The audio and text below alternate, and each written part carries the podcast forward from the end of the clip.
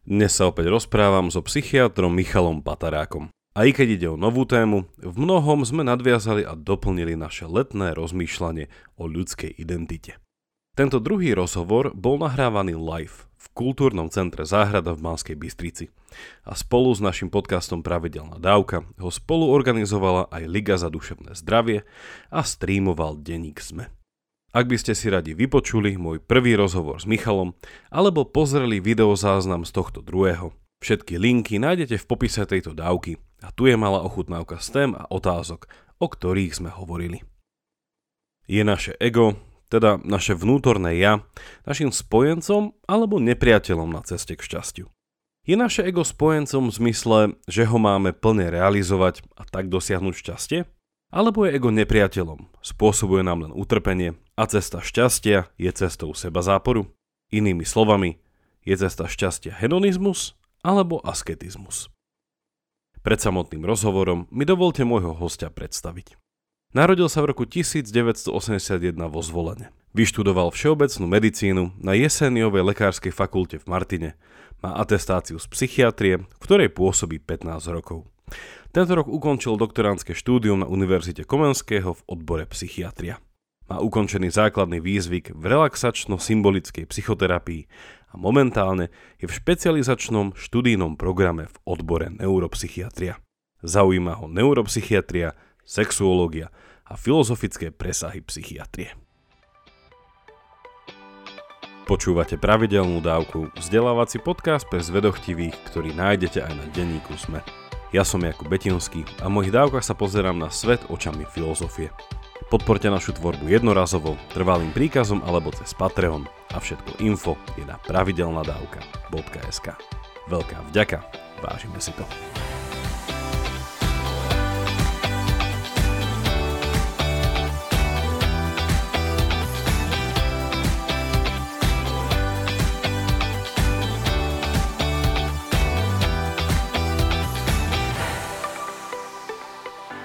Príjemný dobrý večer.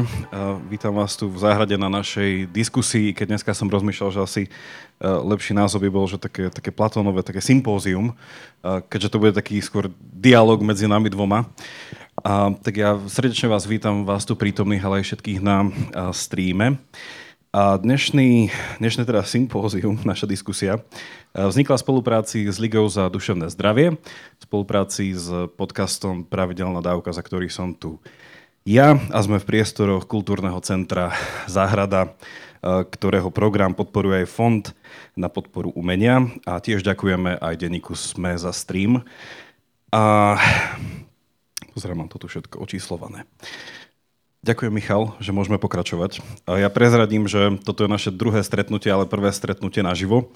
E, my sme sa už na našom podcaste rozprávali nejaké vyše 2,5 hodiny o ľudskej identite a sme si povedali, že e, dáme, to, dáme tomu ešte šancu a pokračovanie, keďže sme vtedy nevedeli e, nejako prestať. E, takže ak pôjdete na náš podcast, či už v nejakej apke alebo na webe, tak je to 212. diskusia, a teda epizóda a má to cez 5000 vypočutí. Neviem, či to ľudia počúvajú furt dookola, že zaspia po 5 minútach zase to pustia. Není to vylúčené. Není to vylúčené. Naozaj to je dlhé a viacerí mi hovorili, že... A... Teda, e, dobrý večer. Viacerí mi hovorili, že to museli na viackrát dať. Um, ja by som v krátkosti teda Michal, teba predstavil pre tých uh, možno pár ľudí, ktorí ťa nepozná. Takže Michal, ty si psychiatr a prednosta na druhej psychiatrickej klinike uh, tu nedaleko, v Rooseveltovej nemocnici. A ja sa predstavím, ja som Jakub Betinský a ja som teda zakladateľ e, podcastu Pravidelná dávka a tiež učím teraz na Univerzite Komenského e, bioetiku. No, dneska sme sa tu zišli pri takej téme, ktorú ja som nazval, že ego, e, spojenec alebo nepriateľ. V niečom je to pokračovanie tej našej predchádzajúcej diskusie, keďže stále je to v niečom o našej ľudskej identite, kto sme. A ono je to taká téma, že keby ktokoľvek z vás si tu teraz sadol na miesto nás, tak vedel by k tomu, čo povedať. A v tom je to tá téma taká, nazvime to, že filozofická, alebo teda psychologická, keďže každý ju nejakým spôsobom, každý ju nejakým spôsobom rieši. A hovoril som teda, že budeme toto robiť takou formou dialogu, ale v závere teda by sme si dali priestor, ak vyjde čas aj na nejakú, aj na nejakú otázku od vás, ak by ste mali. A táto téma mi v niečom prišla taká, dneska som si k tomu robil poznámky, taká rámcová, že ono to dáva neviem, takú celú niečom, že históriu ľudského myslenia na taký jeden tanier a v niečom by sa dalo povedať, že je to taký ten stred, eh, že, že západnej civilizácie, že ako my vnímame to ja, ako to, čo som nazval v tom popise, že hedonistické, že ja, ktoré síce je zvádzané z nejakých chodníčkov, ale keď je ako vedené, vzdelané, možno by sme povedali, že ešte je zákonom nejako ochránené, že proste ide si tou svojou cestou, tak dosiahne šťastie. To je ten hedonizmus, to hedoné. Čiže to šťastie nie je len to pôžitkové, ale že to naplnenie toho ja. No a tá druhá, druhý taký ten civilizačný rámec, ktorý ja som to tam nenapísal, ale v podstate je to také, že indická filozofia, buddhizmus tam v podstate bol predstavený tak medzi riadkami, tak vidí to ja, že úplne naopak. Že je to vlastne tá prekážka, ktorá hm, že vadí tomu, aby som žil ten spokojný život. Že vlastne, že ja je ten, ten nepriateľ. Čiže toto je taká tá rámcová otázka, no a my dneska asi um, to nevyriešime, keďže by sme boli um, neviem, v rozpore s hrozne veľa inými mudrejšími ľuďmi, ale chceme to tak nejako nasvietiť a prekopať a ísť do toho trošku hlbšie. Uh, moja prvá otázka nie je teda taká, Michal, že či myslíš si, či to ego je teda priateľ alebo spojenec, tomu sa dostaneme, ale že ako vzniklo ego? Že odkedy to nejako, že rozprávame sa, že máme nejaké ego? Ako to ty vnímaš, že aj naprieč možno nejakou dávnejšou alebo nedávnejšou históriou. Že ono, zdá sa to byť ešte tým, že to latinské slovo, že to také niečo nové, že čo, že pred 2000 rokmi ľudia nehovorili o sebe, že ako ja, ako nejakom egu? Alebo ako to vnímaš? Tak vidím, že sa začína stuha. Ja musím povedať, že som strašne rád, že tu môžem sedieť a takto sa s tebou debatiť, eh, lebo o takýchto témach a zvlášť s takými prienikmi, tak nie je moc s kým. Hej, akoby, alebo to je také útržkové a tuto mám pocit, že možno aj nejakú cestičku nájdeme alebo nejaké mantinely a vždycky e, som mal presvedčenie, odkedy robím teda psychiatriu, že psychiatria je alebo potrebuje, teda tak by som mal, potrebuje filozofiu, hej, troška takú reflexiu, že o čom vlastne my sa to bavíme, keď hovoríme o vlastnom ja, čo sa to stane s tou tzv. dušou, alebo čo to je tá duša, keď sa nejakým spôsobom poruší, hej, alebo hovoríme o psychických poruchách. No a toto všetko vlastne, celá tá tematika tej psychickej bolesti, ale aj šťastia v podstate súvisí aj s termínom ega. Hej. No a na túto otázku odpovedať není pre mňa moc komfortné, pretože uh, uh, tie prapočiatky, uh, ja by som to tak povedal, že akoby mnoho tém, ktoré teraz reflektujeme, alebo nad ktorými sa zamýšľame, alebo ktoré sa dostali do slovníka a žijú potom už vlastným životom, tak aj predtým boli, ale keďže neboli nejako uchopené alebo pomenované, tak sa im nedostalo toľkej reflexie, čo dnes. Hej. Alebo pred 100 rokmi, alebo pred 200 rokmi, možno tak nejako. Hej. Ja naopak, ja by som si povedal, že keďže je to latinské slovičko, takže by malo už v antike nejakým spôsobom sa hovoriť o egu, ale ja osobne, a tu presne tak, že ja osobne, hej, taká, tá riziko, že všetko, čo ja tu poviem, v podstate môže byť názor, pretože to sú pôdy, kde nie som si istý, predsa som psychiatr a nie filozof. Hej. Už my a... v filozofii máme z popisu povahy zneisťovať všetkých a všetko a teda v prvom rade seba. Uh, takže ak sa mi to podarilo hneď na začiatku, tak možno robím nejakú filozofiu. Ale že ja osobne si myslím, že máš v niečom pravdu, že asi to, že sa o tom niekedy nerozprával, to neznamená, že to nebolo Hej. v prvom rade, lebo my keď hovoríme o egu, tak mne to príde také zvláštne, že ja väčšinu môjho rozmýšľania a čítania robím v angličtine a potom v slovenčine ego. OK, to ako poviem po slovensky, že ja. A potom v angličtine tam to slovičko, že self. Alebo potom to ešte prikoreníme, že také, že selfhood. A to je čo, že to, nie je to jakosť, alebo že jabitie, alebo niečo také, ale že v niečom tí autory, ktorí to používajú, to v tej modernom, tom dnešnom uh, slangu dávajú, že to je to takéto vyzreté ja, alebo také seba reflektujúce sa ja. No a z toho, čo som akože ja pozeral k tejto téme, tak uh, je zaujímavé, že, um, že ono nie vždycky... A ten posun, ktorý nastal, ktorý si myslím, že sa k tomu dostaneme, je, že, že to ja prešlo zvonku dnu. Že my dneska, keď povieme o egu, tak robíme o nejakom vlastnom vnútornom prežívanie, zážitky, e, nejaké pociťovanie a niečo, čo musím vyjadriť. Že povedz mi o tvojom ja. Tak si sadnem a poviem, že aj, no dneska to bol deň, hej, a že to tak dávam von. Ale že mám tu k tomu aj také odporúčanie, že jedna knižka jedného kanadského filozofa, ktorý sa Charles Taylor, a on napísal v 89. či už som žil, ale vtedy som to ešte nečítal, keď to prišiel do tlače. Knižku, ktorá sa volá, že zdroje ja, Sources of the Self. A iba v skratke, že tá pointa, ktorú tam ukázali, je, že, že kedy si v tej antike, že to ja bolo v niečom, že verejné ja. Že keď som ja ako človek hľadal to nejaké svoje šťastie, že ten hedonizmus, ako som to, ako som to nazval, tak to bolo skôr v tom, že aké veci ja môžem získať, aby keď to mám, tak verejne druhý videli, že som hodný nejakého obdivu. Tak vlastne fungovala tam tá morálka, mohli by, naz- mohli by sme nazvať. On to nazýva v tej knižke, že to bola e, etika bojovníkov. Že vlastne, že homérska etika. Niečom, že keď vidím toho bojovníka, že zomrel, tak o ňom budú ešte rozprávať neviem koľko a vznikne Iliada Odisea. To je, to, je, to je ja bez psychológie, ja ako sa tak, prezentujem áno, a ako áno, ma druhý zachytia. Áno, áno, že, že, také, že to...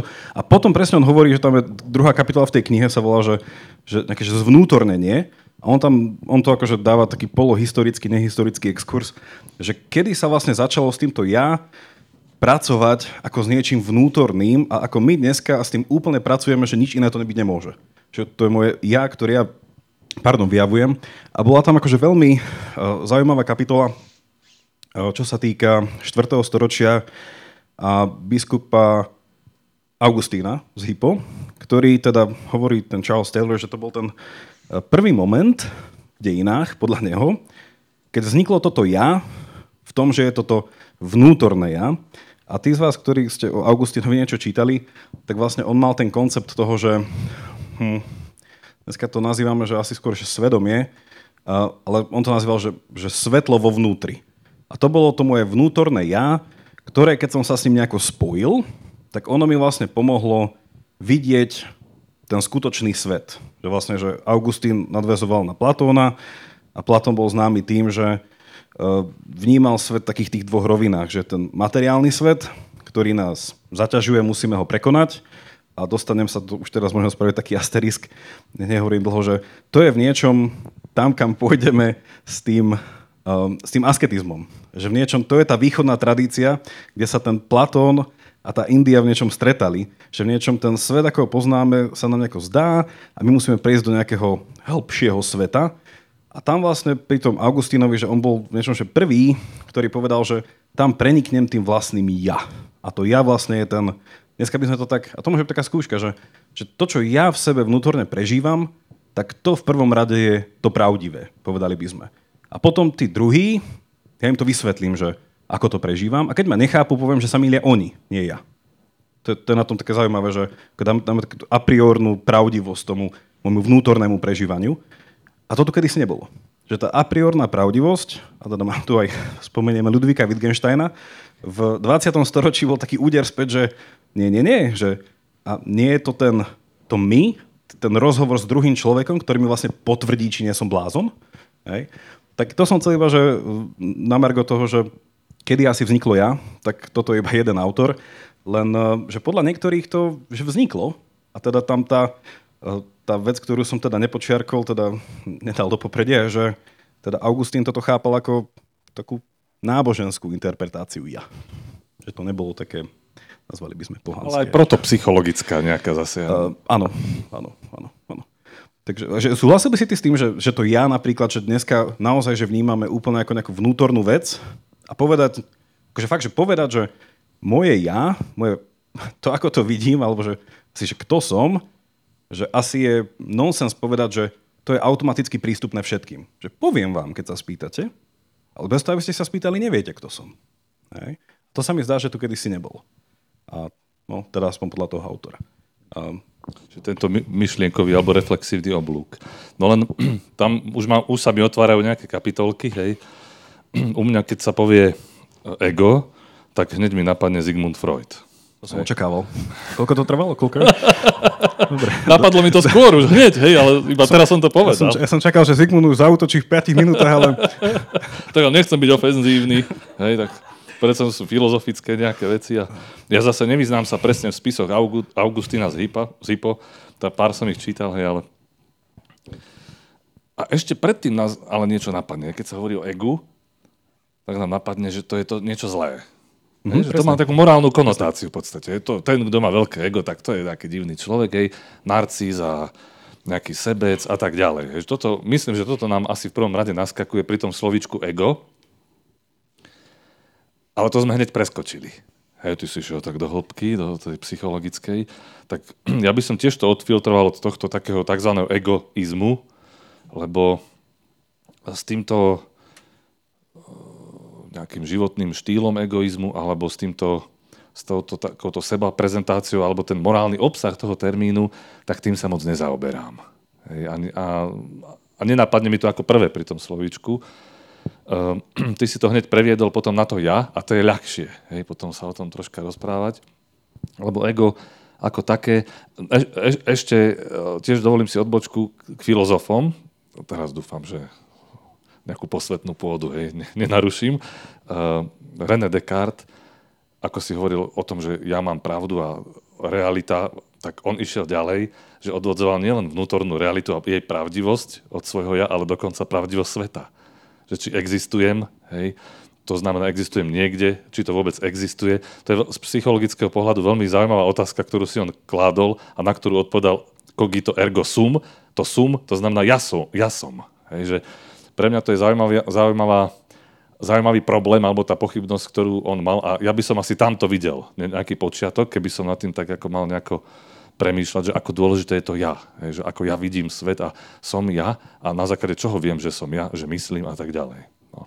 A, a e, Freud je niekde potom ďalej, ktorý túto tému uchopil veľmi zvláštne, pretože on vytvoril nie hneď v tých svojich spisoch a v tom svojom premýšľaní, ale po istom čase akoby mapu duševného sveta. A rozdelil to, a to všetci myslím poznáme, alebo nejakým spôsobom evidujeme, že ego, id a superego. A on bol ten, čo použil ten latinský výraz, pretože mal strašne rád antiku. A možno on môže za to, že to používame. V tom psychologickom zmysle, lebo mohol to inak nazvať. Nazval to takto a, a potom s tým operujeme. No a, čiže tam vidím počiatok taký v zmysle toho, ako ja to vnímam, e, vôbec ego. On hovoril o inštancii, o istej časti psyche, ktorá samotná má aj nevedomé časti. Hej, to je ďalšie to rozdelené na vedomie a nevedomie. Že ja som nielen ten, ktorý e, viem, že som, viem, že teraz rozprávam a nejaké myšlienky mám, sa cítim, hej, kde sú hranice môjho tela a ako sa cítim, ale aj to, čo o sebe vôbec neviem.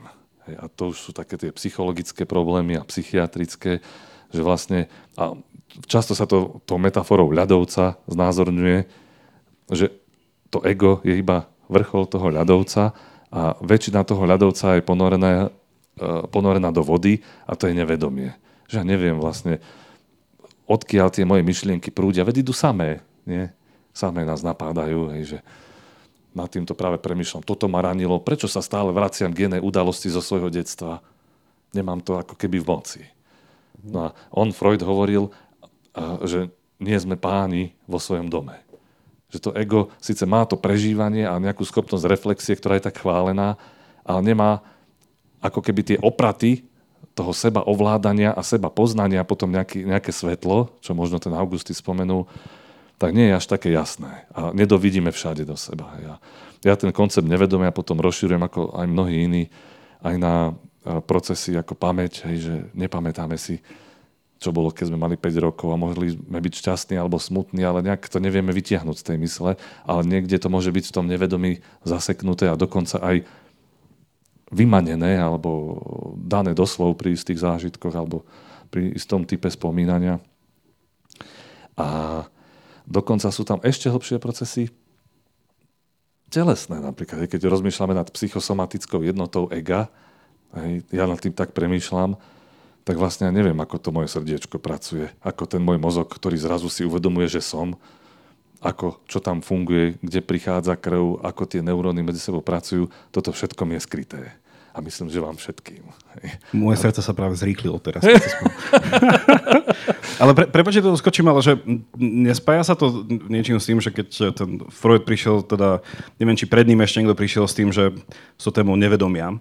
Lebo to v niečom je, tak sa mi zdá, že sa to vracia späť, teda pred ešte to, toho Descartes pre to rozdelenie, že, lebo Descartes iba takú krátku odbočku, že, že to ego, s ktorým pracoval Descartes, tá, tá mysel, že od neho máme to rozlíšenie, že človek je ako počítač, že, že mysel software a telo hardware. A že medzi nimi nie je nejaké spojenie ale nejako sa v sebe vezú a nevieme, ako sa vezú. Že a to nám nejako zanechal, že preto mnohí ľudia hovoria, že dneska žijeme ešte naplno post e, dekartovskú alebo teda karteziánsku dobu. No, on, on nám a, zanechal problém. No on nám zanechal hrozný veľký problém, a, ale zanechal nám aj tú tradíciu toho myslenia, že dobre sa myslí, keď dlho ráno spíte, takže zase treba mu niečo uznať.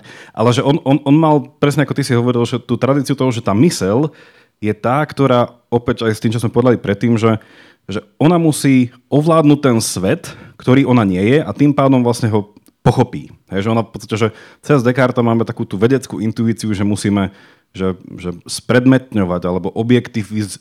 Obje, object, objective. Um, no, spraviť, spraviť, spredmetniť proste svet natoľko, aby sme do ňoho vliali tú svoju mysel akoby na chvíľku natrvalo a tým vlastne si ho osvojíme. Že, akože, že my sme také tie rozťahovacie sa, sa veci. Um, ale teda, že, že to, čo tým nevedomým Freud zdá sa mi, a teda oprav ma, vyvráť ma, že nevrátil len v niečom takú tú, čo som pred chvíľkou spomenul, takú tú intuíciu, že to ja vlastne nie nevyhnutne je len to moje ja, to, to takéto vnútorné, lebo to nevedomie v niečom mi príde, že to všetko okolo mňa, čo na mňa vplýva, len no, si toho nie som vedomý. Tým pádom, že ako v antike by povedali, že to je presne ten taký ten takéto kolektívne ja. Že ja môžem tú časť tých vecí ovplyvniť a proste naozaj, že dať sa, že, že, že čo bol cieľ antiky, že ak, ste, ak by ste žili v antike, tak dobrý život by bol, ak by ste mali sochu. Hej, že ak vám postavia sochu, tak ste mali dobrý život. Disko bolo.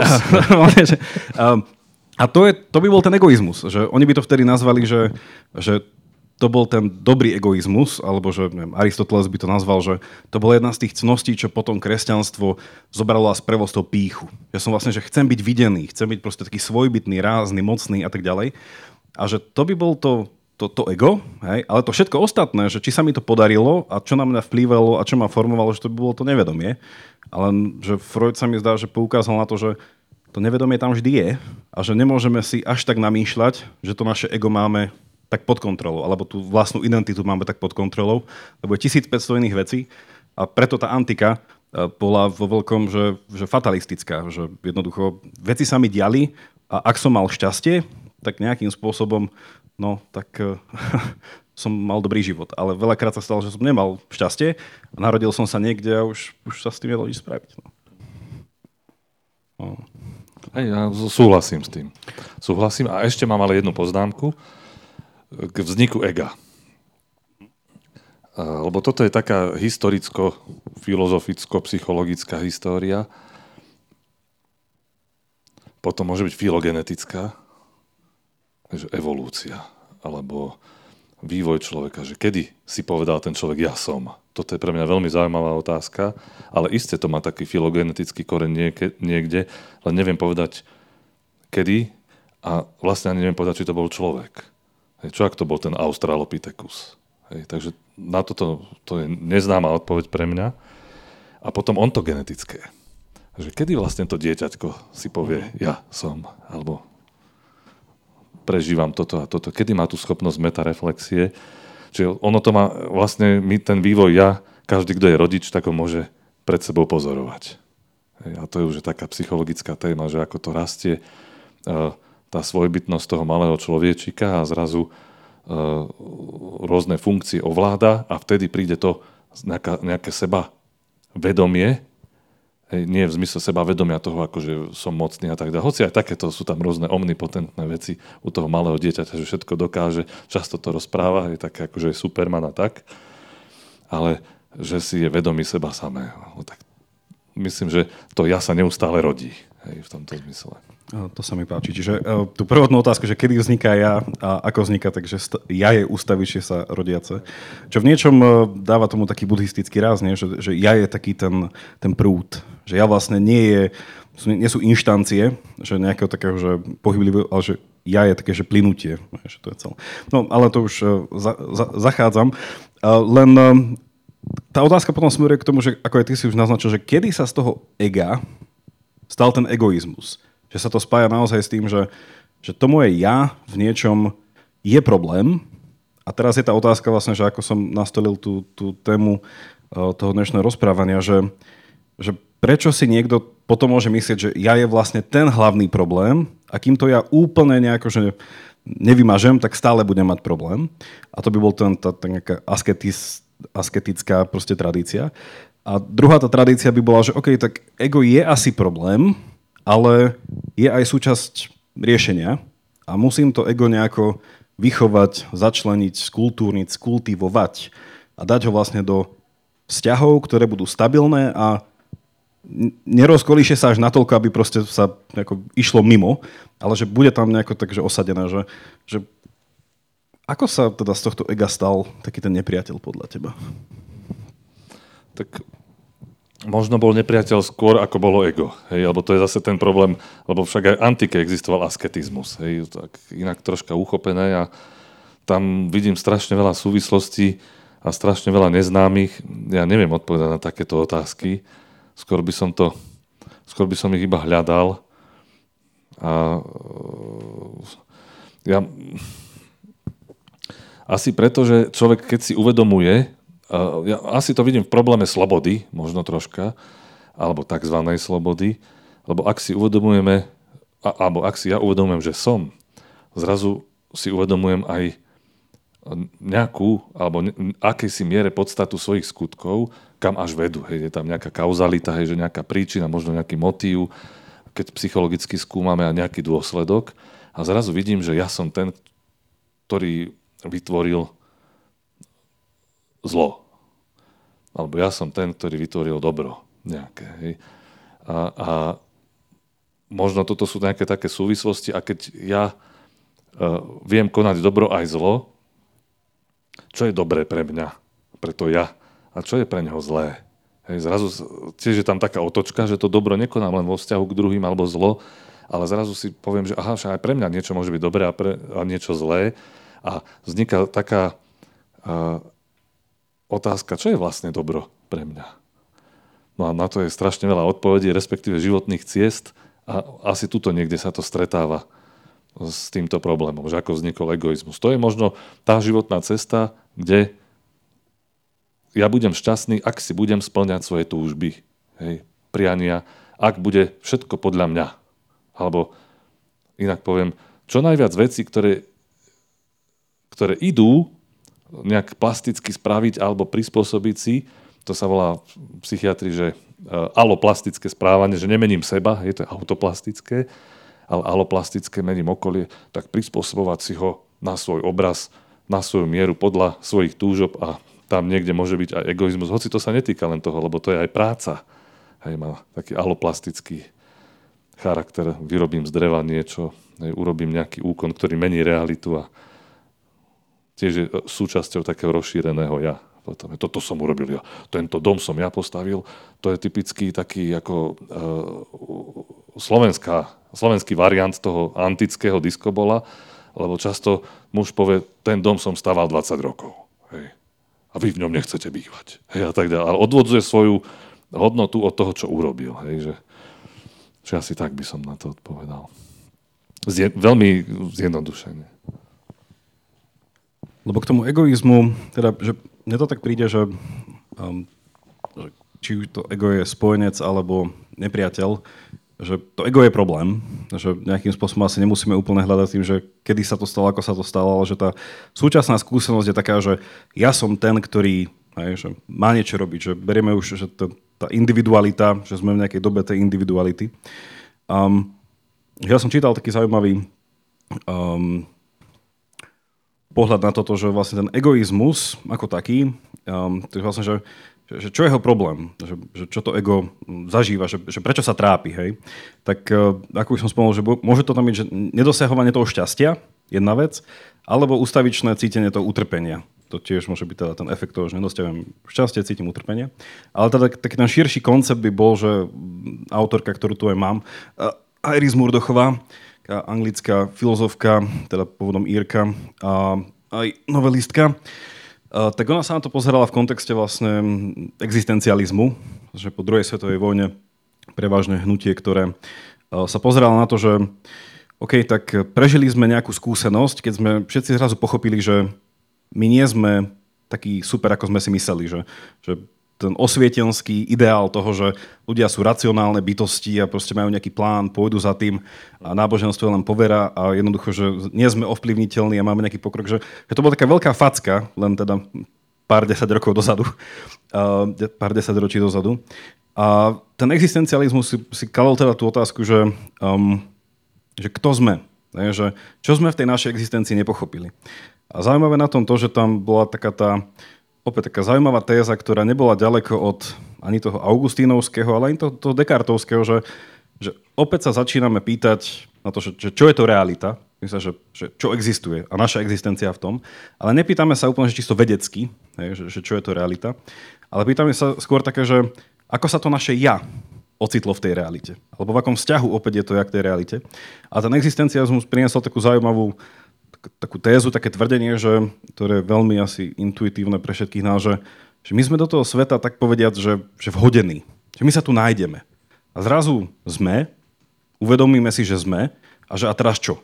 A že, OK, vidíme ľudí okolo nás, že asi máme nejaké ciele dosahovať, asi máme realizovať, že, že taká tá prvotná intuícia, že už nie sme ani tak um, v takom nejakom svete, ktorý sám o sebe dáva zmysel, ale musíme ho zo zmyslu plňovať. No a to aj ten autor, ktorého som spomínal, ten Charles Taylor, hovorí, že ten, ten posun, posun dovnútra neskôr sa vyvinul do takého extrému, alebo do, do takej radikálnej podoby, že kedysi to ja ako keby objavilo ten svet, v rámci ktorého vedelo, že nejako bude fungovať. Ale v súčasnej dobe, že, a teda po tej druhej svetovej vojne, ten existencializmus, hlavne ten francúzsky, e, vrazil takú tú líniu, že, že to moje ja, ako sa v tom svete objaví, a pochopí sa, uvedomí sa, tak jeho cieľom je ten svet si vlastne vytvoriť. Je, že vlastne to ja má takú veľmi, veľmi delikátnu úlohu, že vlastne spolu vytvára svet. Že ho iba neobjavuje, ale akože spolu vytvára. To ako s tým domom. Áno. A, a to vedie potom k hrozným teda tým uh, pokusom o uh, nejakú snahu, pádom, úzkostiam a depresiám. A tam bola tá otázka, že, že tak toto moje ego, ktoré vlastne sa stáva tým stredobodom môjho nejakého zozmysluplňovania sa v tom svete, že čo môže robiť. A tam vlastne, že ona, tá Iris Murdochová načrtla také, že, že dve cesty. A teda, že, že čo toto ego hľadá je, že útechu.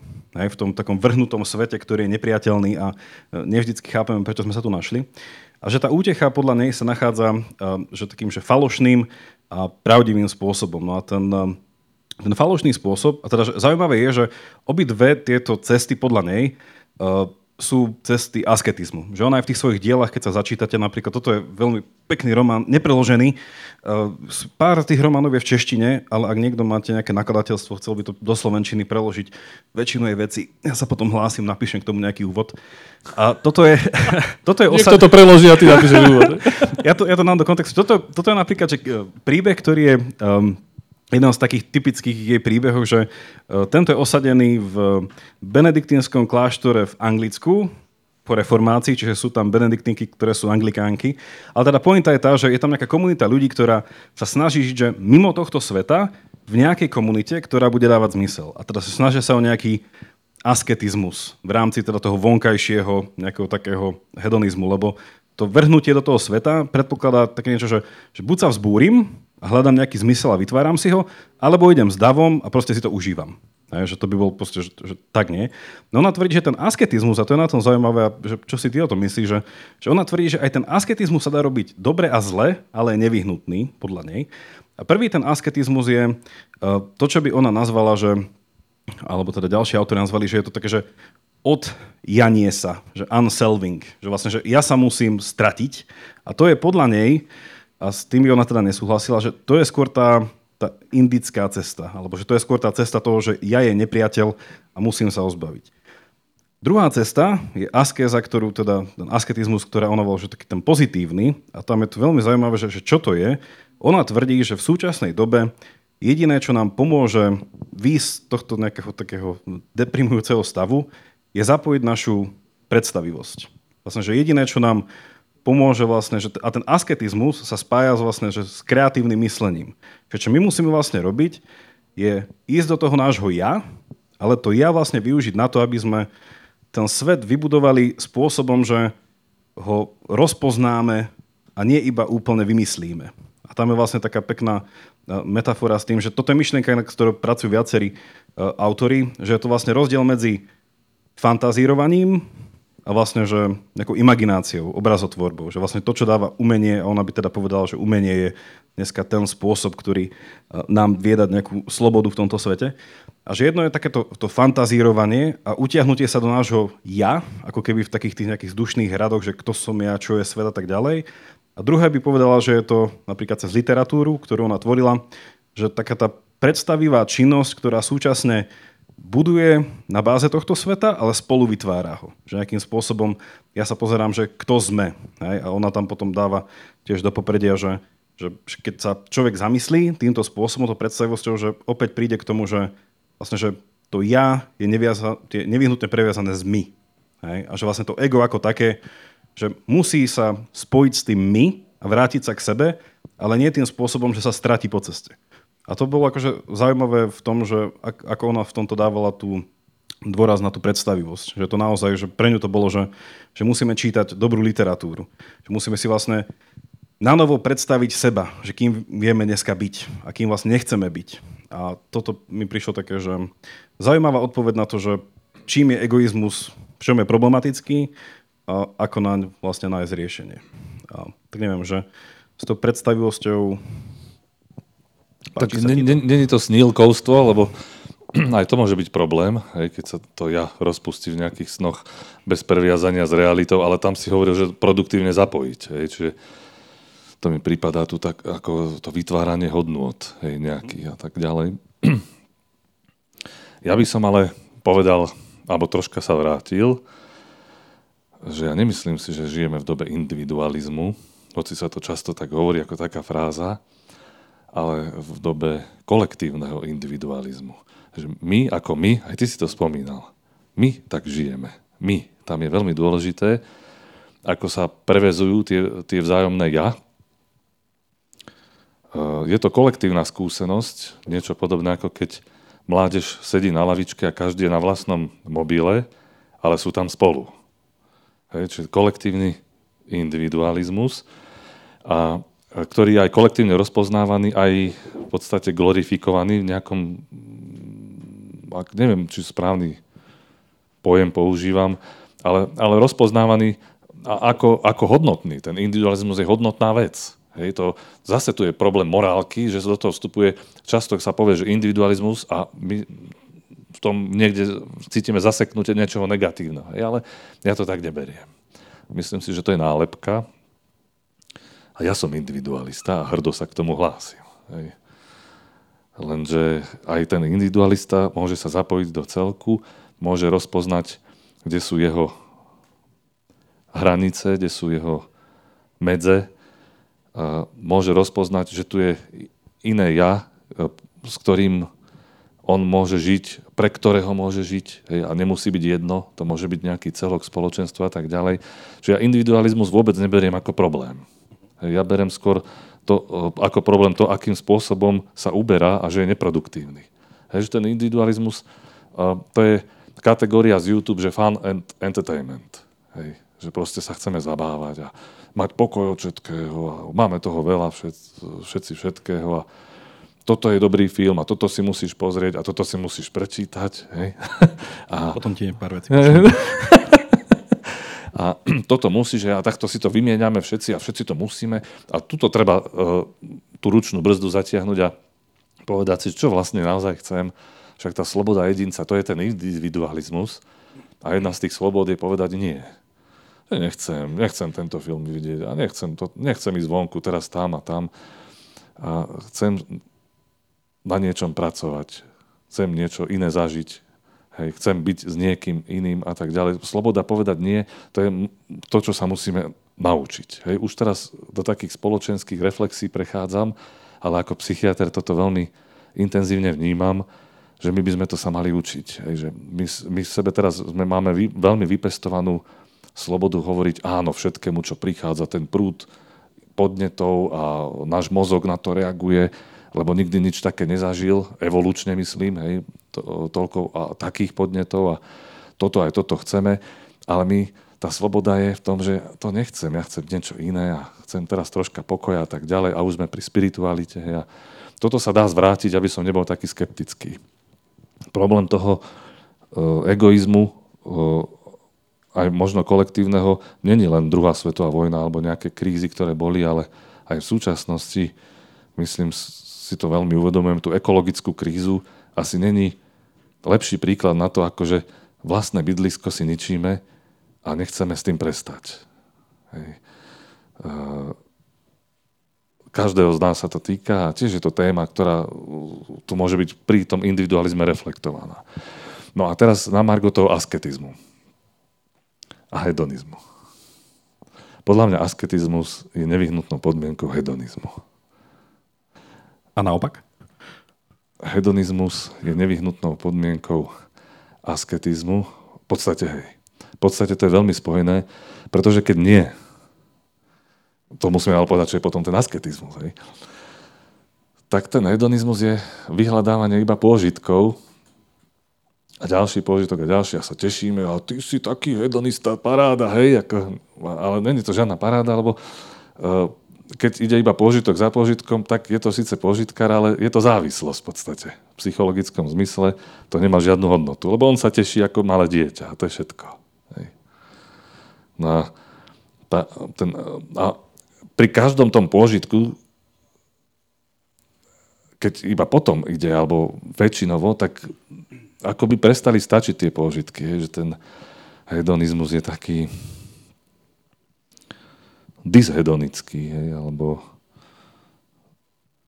ambihedonický. Hej. Človek tam aj si prípada, zrazu sa nudí, hej, že, lebo nie sú už také bombastické pôžitky chvíľu a strháva ho to niekde, kde nemôžeme povedať, že to je zrelý egoizmus, bez tých morálnych konotácií. Hej keď my si vieme povedať, že kde sú moje hranice a keď e, vieme povedať niektorým slastiam nie a keď vieme povedať, kto, čo nás teší naozaj, tak to sú tie dlhodobo pôsobiace slasti, ktoré my nevidíme pri tých bombastických. To sú také vrcholky, tie bombastické a potom sú také tie menšie, ale tie dlho trvajú. Hej, že napríklad také uspokojenie z vykonaného diela, už si to hovoril, aj ja, tak to je niečo, čo saturuje človeka strašne dlho. Ale nemusí to na ňom vidieť. On nemá ten, ne, nesvieti mu ten dopamín v mozgu. Uh, z toho, ako deti rastú, z toho, čo sa mu podarilo spoločnosti zmeniť a tak ďalej. To sú také sociálne slasti, tiež to nazývam slasť, ale troška iné procesy v mozgu to rozbieha ako tá, ktorú musíme mať hneď a nevieme na ňu počkať a tak ďalej. No. A preto som povedal, že asketizmus je nevyhnutnou podmienkou hedonizmu, pretože náš mozog je evolučne dizajnovaný, ak môžem taký termín použiť, na drobné radosti. A on nie je pripravený na supernormálne podnety, hej, ktoré e, evolučne vyvinutá odpoveď není na to a preto nás to strháva niekam mimo. Ale tie drobné radosti, ak prichádzajú naozaj po troške, tak vtedy vzniká e, životné šťastie si myslím. Hej, môžem to potom rozviesť, ale toto som chcel na, tú, na, na Margo týchto súvislostí povedať. Čo vlastne náš mozog nebol vyvinutý na dobu internetu, hej? Že na... Podľa mňa nie. Takže zanikne internet, či ľudské... No, Nechcem byť zlým prorokom. A mne sa, mne sa na, tiež pri tom, e, tom vzťahu, lebo presne, že ja si osobne myslím, že ego je ten problém, ktorý nejakým spôsobom dneska uh, každý človek musí riešiť, lebo sme v tej dobe takého seba uvedomenia, ale že keby to bolo, že je ego spojenec alebo nepriateľ, tak vlastne, že ja tiež asi v niečom, mi to príde, že musí byť obidvoje naraz, že on v podstate sám si sám si nepomôže, ten, ten človek, toto ego, ale súčasne, že keď sa ho stratím, tak kto budem? Že tam je naozaj, že, čo, čo že ideme do nejakej totalitnej proste spoločnosti založenej na tom, že, že moja identita sa vzťahuje na nejaký vyšší kolektívny celok alebo niečo také. E, čiže tam asi nie. Na druhej strane, ak by to bolo úplne, že to ego má byť m, mm, také, že je mu umožnené, aby celý život prežil bez vzťahu s druhými, tak tam by to, neviem, ten človek podľa mňa nepochopil, že, e, že, že o čom to je. A mne sa páčilo, že tá Murdochová ťahala v tomto uh, taký ten, asi že to, čo ona nazvala tým kreatívnym um, tou kreatívnou askézou, alebo takou pozitívnou askézou, že bylo presne toto to, to spojenie toho asketizmu a toho hedonizmu. Že, um, že ona dáva dôraz zaujímavým spôsobom na um, taký kontrast medzi tým, čo nazýva, že naša ľudská schopnosť vidieť a schopnosť, že ísť, niečo robiť, že vlastne, že pohyb a videnie. A je to zaujímavé v tom, že, že ona by povedala, že dneska žijeme v dobe, kde sa všetci hrozne rýchlo hýbeme, teda to pre by bolo 20. storočie, ale že, že ten, po, ten pohyb je vlastne že naša vôľa, že sme hrozne takí, že, že popudoví, že idem, robím a nerozmyslím prečo. A to videnie je skôr taká tá, taká tá ona mala rada Platóna, čiže tá myšlienka toho, že ja vidím, čo je dobré a idem až potom za tým. Že vlastne, že najprv vidím, najprv poznám a až potom idem. Ona by povedala, že... To je ten výber tá, tej, tej tak, slasti. Aha. Tak. A vlastne, že ona to nazvala, že, že to, ten, istá vetva existencializmu, ktorá tvrdila, že ten problém toho ja, toho vhodeného ja, že rieši iba tým, že mu povie, že bež. A v, to, v tom akte toho behu si slobodný a čo? Že a bež celý život. Um, ona by skôr povedala, že problém je ten, a tam bola tá imaginácia, tá predstavivosť, že, že musíme sa, alebo že keď to vzťahnem na seba, že ak chcem prežiť dobrý život, musím sa jednoducho donútiť zamýšľať nad vecami tak, aby som ich videl inak. Hej, že tá, tá predstavivosť presne má viesť k tomu videniu veci inak. A preto teda tie romány, preto tie príbehy. A toto je akože stará, stará téma, že ono takýmto spôsobom e, fungovali aj Sokratové dialógy, že vždycky človeka donútili pozrieť sa na tú vec inak. Ona vlastne hovorí, že tá morálna zmena, alebo to nejaký akt ľudskej zmeny, že neviem, že vedem zlý život a chcem začať viesť dobrý život, že ako to spraviť, uh, to je ťažké že zrazu len zmeniť takže trajektóriu. Ono by povedal, že a ona v tých románoch to má veľmi pekne cez um, veľa farebných slov uh, poukázal na to, že, že ten daný človek sa zrazu cez nejaký poput zrazu uvidel veci inak. Tak. A to ho priviedlo k tomu, že začal rozmýšľať inak, čo ho priviedlo k tomu, že začal hodnotiť veci inak a predtým si čo, toho človeka predstavoval, že je zakomplexovaný a mrzutý a zrazu ho nejako začal vnímať, že to je človek, ktorý vedie ťažký život a nevie si poradiť. A zrazu hnev sa stal nejakou empatiou. Alebo čo, že, že, že zmena takej tej prízmy a ten, ten dôraz na ten asketizmus v tom, že, že ústúpi to moje ja a dám voľnosť si predstaviť tie veci, že to môže byť aj inak. Hej, že tá situácia, ten človek môže myslieť inak. No a toto napríklad sa mi veľmi páčilo, že, že podobnú, podobnú no, nejaký ten uh, ako by sme to nazvali, nejakú techniku uh, používal aj uh, Tolkien, keď písal Pána prstenov, že on aj má takú, ja to tu mám, uh, takú zbierku. To, to sú zdroje tvojej filozofie, hej? To, to, to, to, celý... Ešte tam máš Wittgenstein. Um, že on má vlastne takú jednu esej, že Tolkiena zväčša poznáme, že on písal príbehy a napísal uh, veľa toho. On bol inak aj akademik a venoval sa teda nielen uh, nejakej stredovekej literatúre a nejakej veciam, ktoré boli písané v starej angličtine ešte predtým, ako e, Anglicko po, podrobil veľký vplyv francúzska a francúzštiny.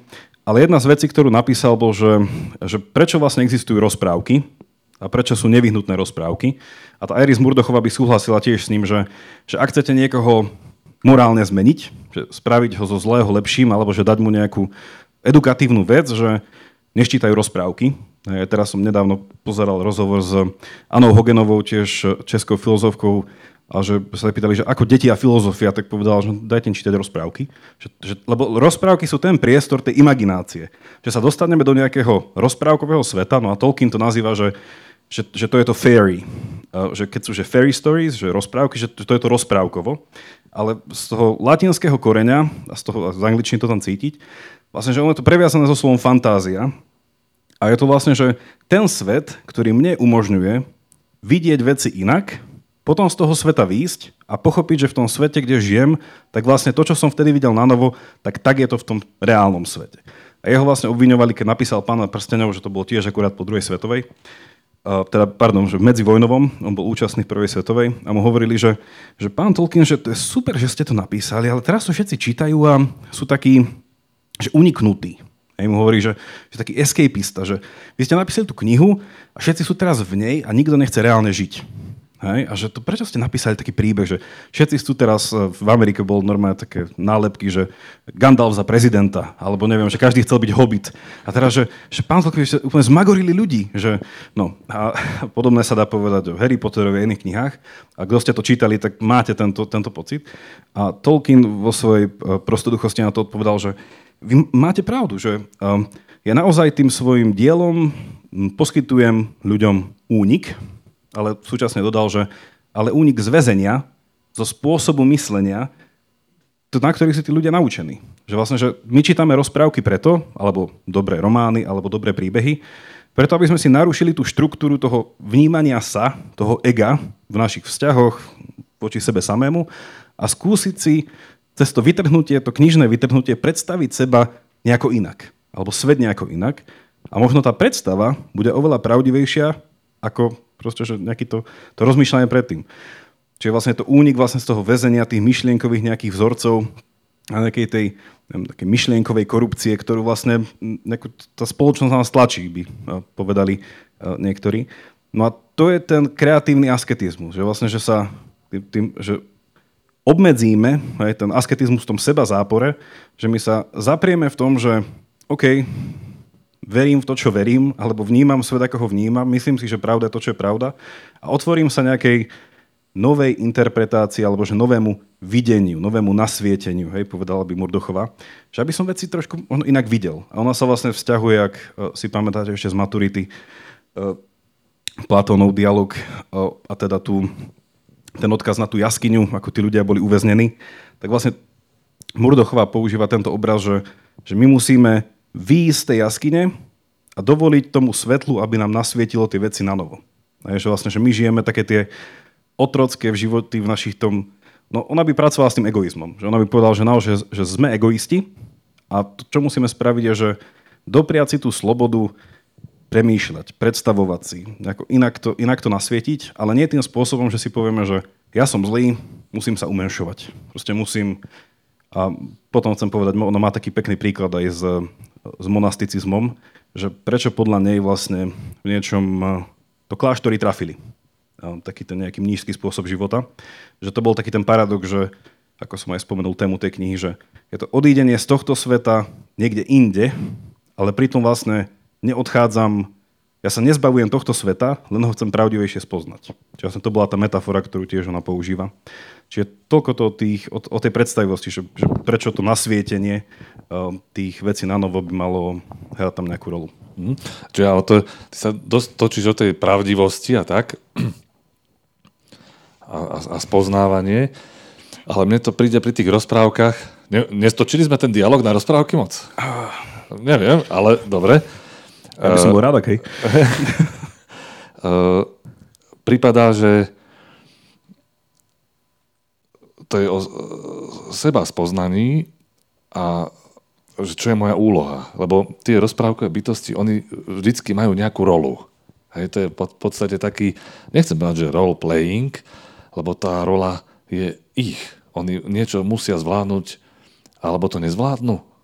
Hej, sa pýta to dieťatko, alebo sa bojí. Hej, že ako to dopadne a tak ďalej. Ono aj keď vie tisíckrát, ako to dopadlo, tak zase to chce počuť, lebo to zrušenie tam je z toho. A učí sa, že musí prekonávať nejaké prekážky, hej, že svet není len taký, že všetko nám padá z internetu. Hej. E, musí nejakú námahu vyvinúť. E, musia sa tam stať aj nejaké veci také, že nemáme ich celkom vo vláde, to je to, čo si hovoril, ten fatalizmus alebo osudovosť antiky, je to tak, hej, tak sme vrhnutí do nejakej situácie a s tým sa nedá veľa urobiť. Hej. Máme nejaké telo, máme nejaké finančné obnosy, nejakú genealógiu a tak ďalej, ale aj tak môžeme dokázať nejaké veci. A o tom sú tie rozprávky. A rozlišovanie dobra a zla je podľa mňa centrálny prvok ľudského života. že kto z nás neurobil nejakú chybu v živote. Nie?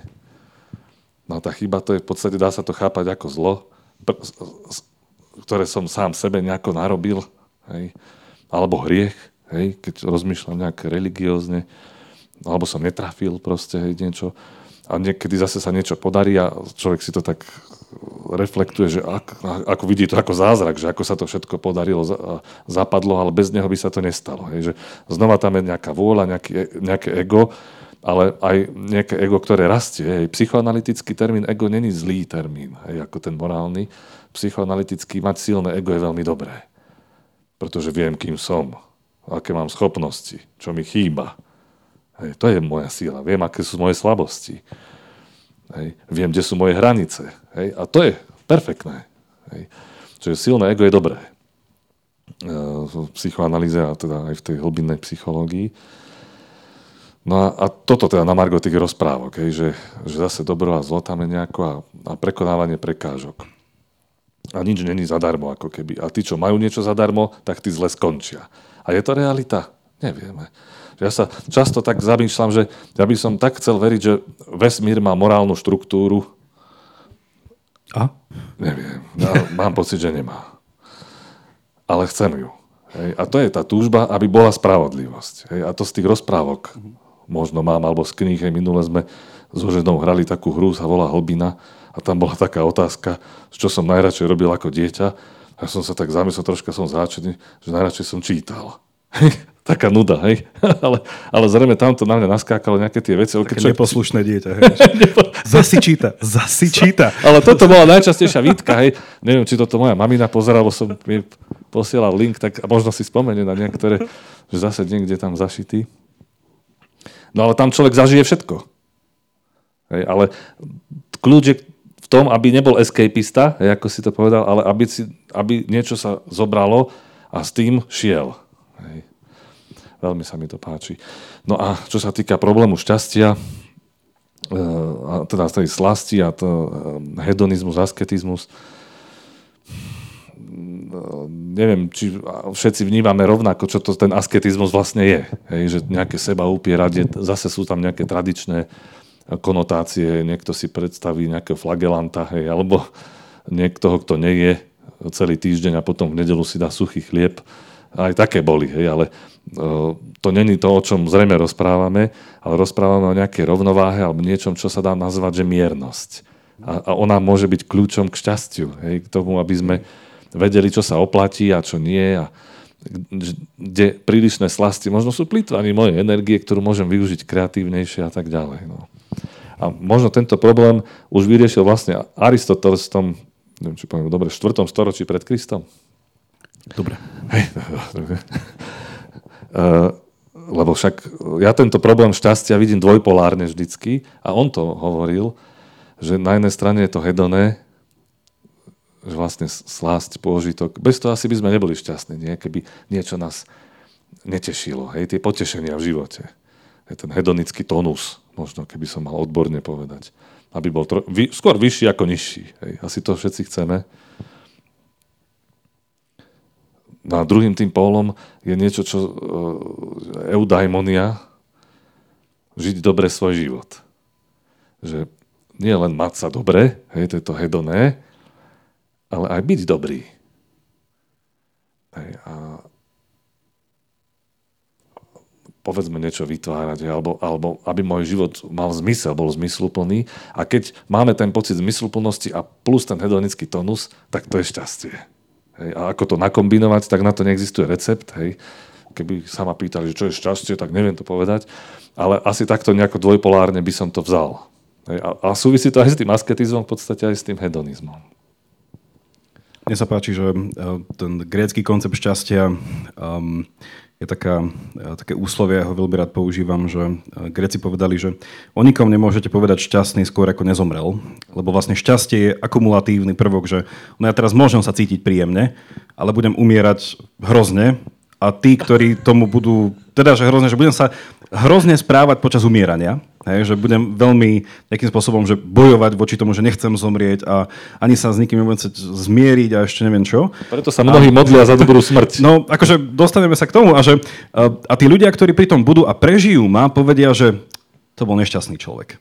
Hej, že to je tá pointa toho, že ono až do poslednej chvíle človek, ne, že človek nevie. A to je zase to grécke, že to, to vonkajšie hodnotenie a nie to vnútorné, že, že až po smrti po ňom vieme povedať, že, že, že žil šťastne. No, dobre. A... Ja by, tak ja by, môžem pridať k tomu niečo? Či, dal by som, že eudoné, eudaimonia, čiže nejaký pôžitok, nejaký pocit zmysluplnosti a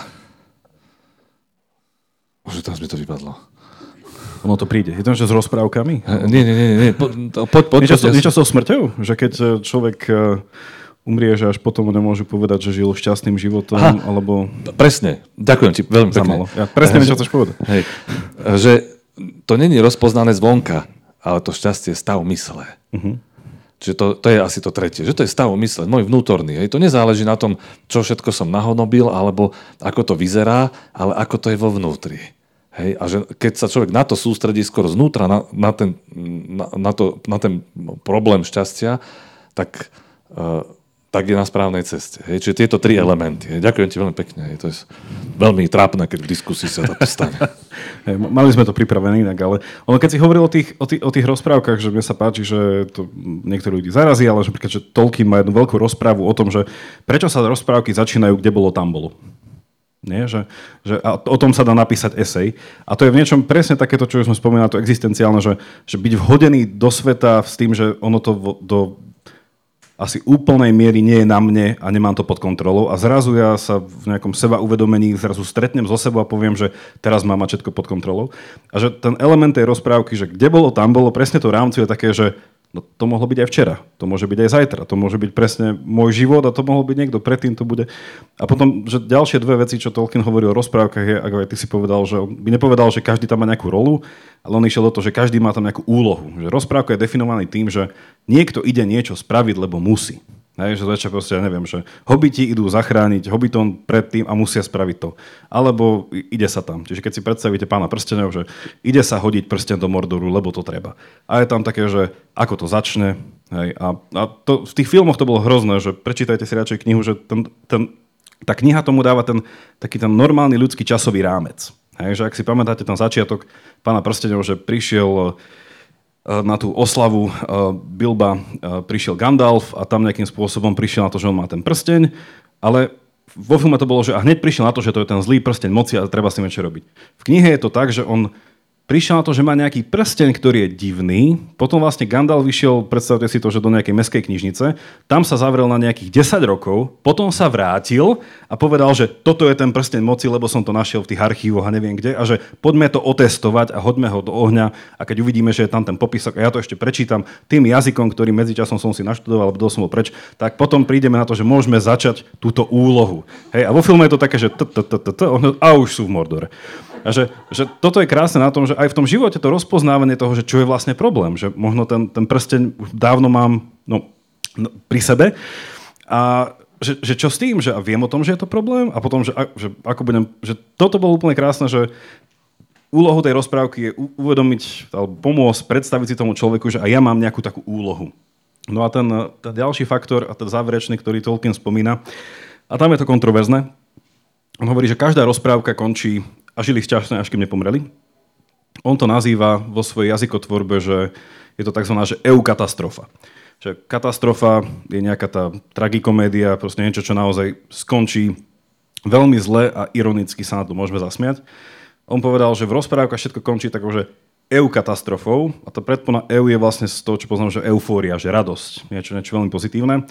A katastrofa v zmysle, že je to nejaký zvrat, nejaký náhly. Čiže eukatastrofa je náhly radostný zvrat. Že, že, a to je ďalší ten element toho, že tí ľudia sú na nejakej úlohe, na nejakom kveste.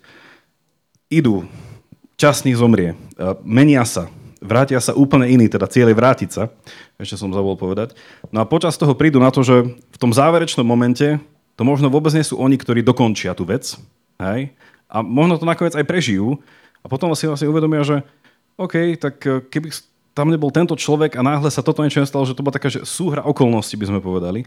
A toto bol veľmi krásne na tom Tolkienovi, že to bol taký ten, taký ten realistický pohľad, že ktorý táto predstavivosť človeku vráti do bežného premýšľania, že dobre, tak e, mám pred sebou veľa času, že možno to nepôjde hneď. E, možno to na konci ani nemusím dať, možno ja budem jeden z tých, ktorý má umrieť počas tej cesty, teda nikomu nechcem nič prorokovať, ale potom, že OK, tak možno po tej ceste stretnem niekoho, koho som si ani nepredstavoval, že existuje. Hej, že v Pánovi prstene, už ak ste to čítali, tak ak ste sa nespýtali otázku, že kto je ten Tom Bombadil, tak to akože ani nečítajte. Že zrazu je tam taká postava, čo tam vôbec nepasuje. A že aj takýchto ľudí budeme stretať a že, že to je to, to, čo Tolkien opísal v tom, že toto je to hľadanie toho ja. Hej, že tá, táto cesta. Ale má to viesť presne k tomu, že je to únik z toho väzenia tých mojich predstav toho, že keď som ešte nebol dostatočne, neviem aký, ščítaný alebo zvedavý možno, tak som si utvoril nejakú predstavu v skorom veku a povedal som si, že tak na základe nej budem žiť. A tá mohla byť tvorená nejakými potešeniami, zraneniami, očakávaniami, neviem čím.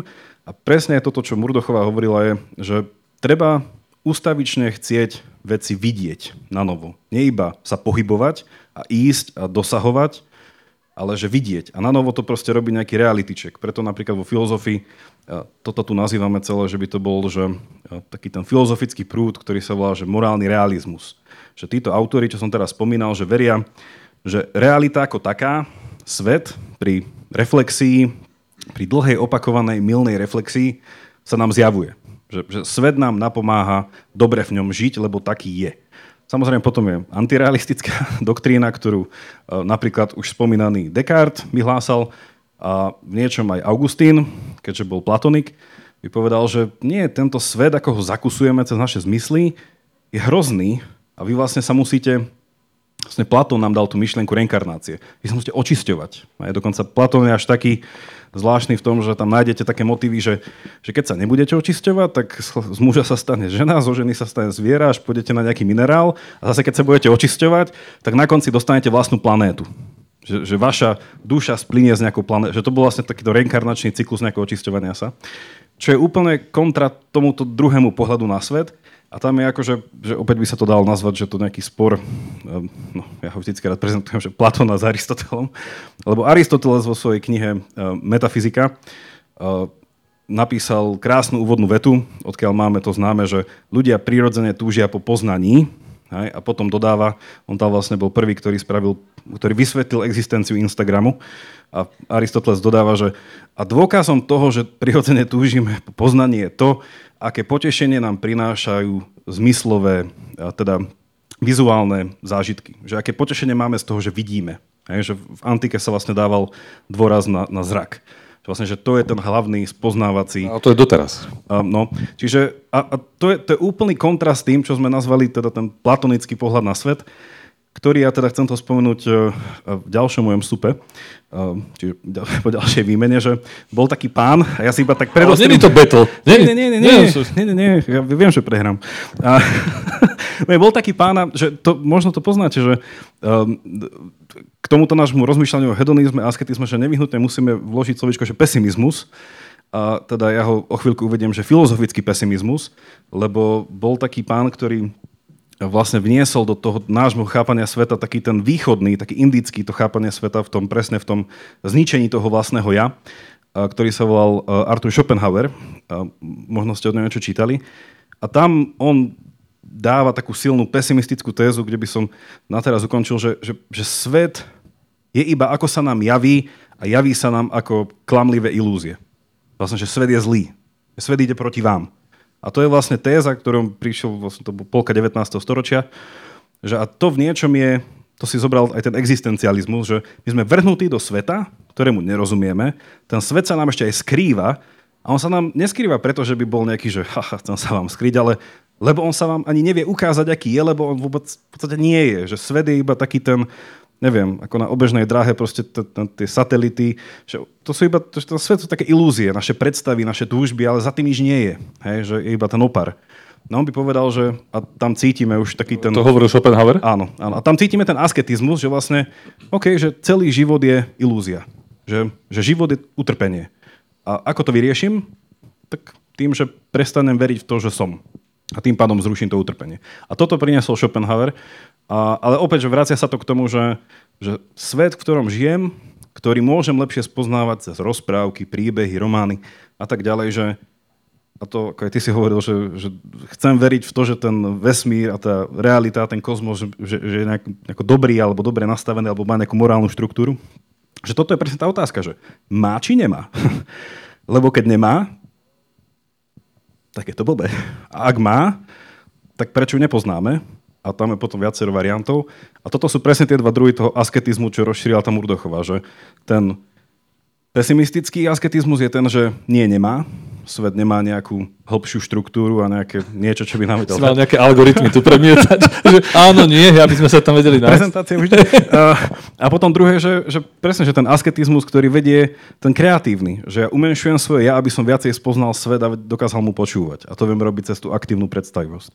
Takže No, že ako aj ty si povedal, že to je, vracia sa to k tej realite, že to moje ego nevyhnutne sa vzťahuje k tomu, že kde žije, že aký je ten svet. Zase tam je ďalší problém, sme do toho vniesli, že, a to je problém, čo vlastne tá realita je, keď narábame s tým termínom. Hovoril si o vytváraní reality nejakej, čiže keď ju môžeme vytvárať, tak to není niečo len objektívne, hej, alebo objektívne dané, alebo len to, kde som vrhnutý, ale podielam sa na nej, je tam nejaká participácia. A je to veľmi zaujímavý termín aj pre psychiatra. Takže keď sa bavíme s pacientom o halucináciách, tak uh, zrazu príde na rad niečo ako realita. Takže nie je reálna. Nie je reálna. Že on ju vidí. To je zrak. Pre, pre ňoho je. On to poznáva. Hej, ako tí antici hovorili, a my doteraz poznávame zmyslami, on to videl. A teraz kde je realita? Hej tak môžeme apelovať na nejakú realitu konsenzuálnu alebo tak väčšinovú, hej, čo neznášame štatistiku, tak zrazu budem nejakou väčšinovou realitou, hej, tak, alebo niečím nenormálnym. Sú to veľmi ťažké dialógy niekedy, keď čo človek hlbšie na to pozrie. Hej. Ale pre neho to realita je, pre neho to je reálny zážitok, tak ako pre toho malého človečika, čo teraz si predstavuje tú rozprávku, ako to skončí, že on sa tak bojí a nakoniec to vyhrá, on potrebuje tú katarziu, hej, toto dieťa. Takže e, tá realita je v tom, čo prežívam. A keď to takto prežíva, tak je to jeho realita. Freud používal dve slovička na označenie reality. Uh, jedno bolo Wirklichkeit, to druhé si, neviem, či nebolo realitét. Hej? A obe tie slovička znamenali niečo iné práve kvôli tomuto problému. Hej? Že je nejaká psychická realita a je nejaká možno vonkajšia v tom umwelt, hej, v tom, čo nás obklopuje, ale tá nás až tak nezaujíma. Lebo nás zaujíma, ako my sa budeme mať, čo my zdieľame, nie čo sa deje v Afganistane, teraz to je také ako prirovnanie, ale že tam sa trápi môj starký s nejakým onkologickým ochorením, dajme tomu. Hej? A, ale tým, že sme presítení tými informáciami, tak nám to deformuje tieto aj, aj vnútorné skúsenosti a tak ďalej. Ale to prežívanie naše hlavné je v tom, čo je náš taký, naj, taký okruh najmenší. Hej? No, na čom my môžeme participovať a čo môžeme meniť. Presne, ak ty hovoríš. Hej. Čiže nezmením ten Afganistan, nemám šancu. Hej. Je to situácia naučenej bezmocnosti, viem, prinesie mi to správu, toto tam, toľko to učečencov, také nešťastia a nespravím s tým nič a to nás frustruje a to môže viesť depresii. Je to veľmi nepríjemná skúsenosť, akákoľvek skúsenosť, na ktorú človek nemá vplyv. A ak máme vplyv, tak ten treba využiť. Hej. No a ten využívame najmä na to, čo je bezprostredné okolie, premieňame ho a súvisí to s, tým, s tou ego činnosťou, s tým rozpoznávaním, s tými rozprávkami, so všetkým. Hej. To je aj naša v podstate úloha, hej, čo nás tie rozprávky učia, že nájsť svoju, svoje miesto v živote. V podstate to je niekedy umenie. Najmä v záplave takých informačných balastov. No a k tomu nie ja. Uh, ja myslím, že aj v antike existoval taký Schopenhauer. Neviem, ale teraz zase neistá pôda pre mňa, ten Zenon z Kýtia. Takže možno, možno tam nešlo o ja, ale nechcel prežívať nejaké emócie. Hej. A hovoril, že tá sloboda a práve šťastie, hej, predsa sa to dotýka témy, hej, tak som rád, hej, mi to nejak napadlo, tak či reku, nebudem od veci hovoriť, ale že to šťastie spočíva v tom, že sa oslobodím od svojich emócií, od toho, čo ma rozvibruje a čo ma znekľudňuje.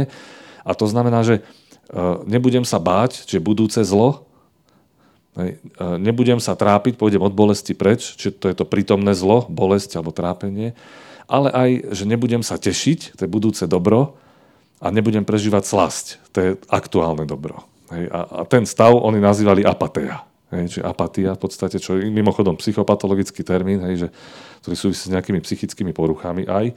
Ale v tomto zmysle to nebola psychická porucha, ale akýsi návod na šťastný život, ktorý nám teraz príde značne cudzí, ale ktorý mnohým z nás, teda nie každému. Hej, niekto chce sa chce, ne, nechce prežívať emócie, to sú problémy zase našich pacientov, ktorí radi unikajú zo sveta, drog, drogy, hej, prežívanie, alebo anestéza, hej, utlmenie, bolesti, hej, opioidy a tak ďalej. Nechcem do tejto témy ísť, ale súvisí to s tým, lebo nechcú prežívať nejakú bolestnú skúsenosť. Hej. Idú, smerujú k nie ja. Hej. Oni tam smerujú v podstate aj k smrti, hej, keď už si to tak širšie rozvrhneme. A, a ne, to není šťastná cesta, samozrejme. No a táto apatia teda, ako návod na šťastný život, neviem, či s tým súvisí, ja som zvedavý, čo mi na to povieš, ale tiež je to nejaká tendencia nebyť sám sebou v podstate, pretože keď ne, ja nebudem sa strachovať, a, ale mi nepôjde o slasti nejaké, tak vtedy som práve slobodným človekom, ktorý si môže povedať, čo je v živote podstatné a za tým v kľude idem ako ten Zenon a tak ďalej. Stoicizmus vlastne, o stoicizme hovoríme. A čo sa v podstate objavuje ako istá tendencia, alebo aspoň to tam vidím aj v buddhizme, aj v rannom kresťanstve. Hej.